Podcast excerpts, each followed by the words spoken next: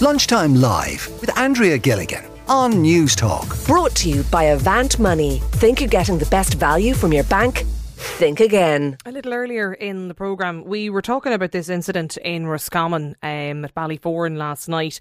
There's an investigation underway following an alleged assault on a referee. Um, there's footage circulating online as well of the incident. And look, it's been strongly condemned, the behaviour uh, by the Roscommon GAA, by others as well. And we've been just talking about it on the programme. Not so much in particular the Roscommon itself incident, but like, how do you stop this behaviour? Because it's not the first time that we've talked about this type of behaviour and these types of incidents here on the programme. Chris is with us on the line. Chris, well, I mean, what what sort of actions or measures do you think need to be put in place to try and stamp this out? Andrea. How are you? Uh, well, what, what, uh, the text I sent in was basically um, when when we had a problem with the box with with the boxing council, the the sports council and the government stopped funding. Now, if if we're having problems with with different sporting bodies, then the easiest way to do it to, to clean and clean up acts if they're not going to do it themselves is forcing them to do it is to actually hit them in their pockets. If the if the if the sports council and the and the government and the latter money is actually stopped going to these bodies, then these bodies will be forced eventually to actually clean up their acts. Okay. I mean, you cannot have referees assaulted. I mean, at the end of the day, that's an assault. If you'd done that on the street, you'd be up in mm-hmm. court. And what should happen is this person, the, the, the ref's report should be handed over and mm-hmm. this, a complaint should be made to the Gardaí.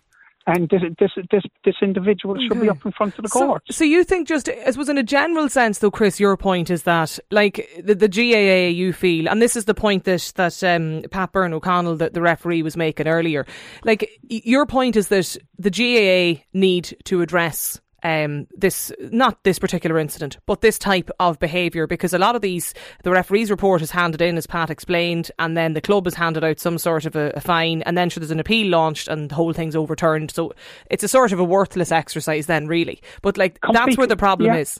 So then, f- the i- ish- i- pu- Yeah. funding. Yes, and, and he also he also said that it's the club decide the agenda for the GAA.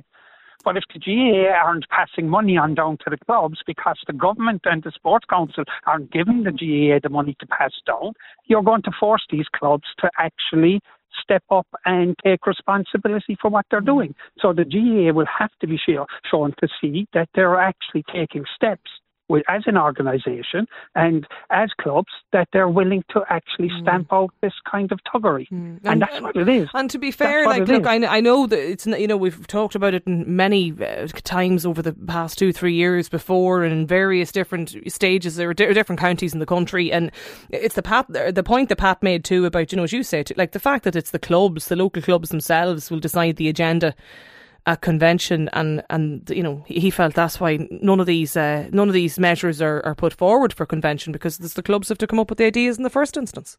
Uh, let me Yes. bring in Dave too, Chris. Dave got in touch. Um, Dave, you're on holidays in France at the minute, is that right? What do you make of this? I am indeed, Andrea. Uh, happy birthday to you from France. um, Thanks very much. yeah, no, I, I've been, I was a PE teacher. I'm retired now. I was a PE teacher for 35 years. And um, to me, the key thing is, in fact, talking about the organizations, the referees, and all of that is fine. But basically, it comes down to respect. And that is when the kids or the players go onto the field. And there has to be 100% respect for the referee. Um, the way I look at it is quite simply if a player, the, the, the captain only should be allowed to speak to the referee if there's a problem. The referee calls the captain, the captain then goes and talks to his team. That's a captain's job to control his team, to tell them. If players then surround the referee, then eh, now it'll be mayhem for one weekend, but the referees warn them in the dressing rooms beforehand if you talk back to me, you're off. And for the first time, just send them off. You may end up with six aside, but the bottom line is it needs to come down to respect.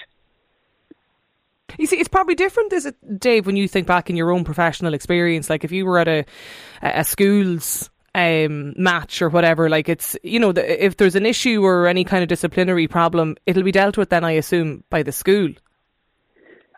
to a certain extent, but like I was in our school was involved in basketball, where the the referees were sacrosanct, uh, really, because first of all there were two of them, um, but if you spoke to the referee uh, as a coach or whatever, you could be given a technical, which goes against mm. your own team. If a player, if, if a parent gets very irate, I've seen parents actually being told to leave the stadium, and the game stopped until they actually had to leave the stadium. So, you know, it, it comes down to the respect for the referee, and I think unfortunately it needs a hard, sharp shock. Um, a weekend where people are told, listen, this has gone too far. We have to have respect for the mm. referee. Now, people will counteract and say, oh, but what if the referee is bad? Well, that's no problem. Because if you agree as a coach or whatever to start a game, then you have to abide by that referee, good or bad. Okay. Now, if he's bad, then you have to go and take it to the next level, to your county board, to the governing body, whatever. And then the referee looked at, the referee might be offered retraining, or the referee might be dismissed and said, look, sorry, you're just not yeah. caliber for a referee.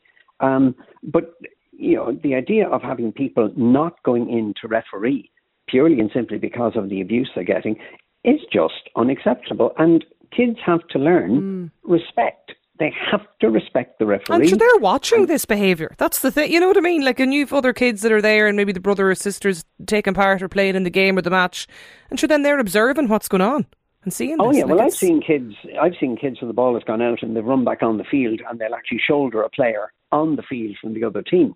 Now, to me, that's a sending off offence. Eh, off, you know, like it needs to be cut out of root and branch. Okay. And the old idea of, oh, sure, good man, like you know, get up there and give him the I remember the, the, the whole sketch by the Unbelievables or the Unbelievables, um, you know, about the county team. And, you know, the aggression in that there, it's just got no part or parcel yeah. in sport. Um, it, it is very important that respect. And, you know, I, people will come back and say, well, that's a rugby thing. And yeah, there is very, I played rugby as a kid and rugby has uh, certain problems, obviously, as well as everything. But mm. respect to the referee is hundred yeah. percent. No, it's a very um, it's a very fair point, Dave, and I, I think that maybe is, is the question you know that we'll we can ask people today. I mean, like when you're listening to Dave and he's talking about the lack of respect that there is clearly for referees in many cases at games across the country. I mean, like, what, what, what do you think the solution is to this? 53106 is the number if you want to get in touch with us. Still to come, Geraldine Herbert is going to be in studio with us to answer all of your motoring questions. So if you're thinking about buying an electric car and you have a query, send it in to us, 53106. Lunchtime Live with Andrea Gilligan. Brought to you by Avant Money. Weekdays at midday on Newstalk.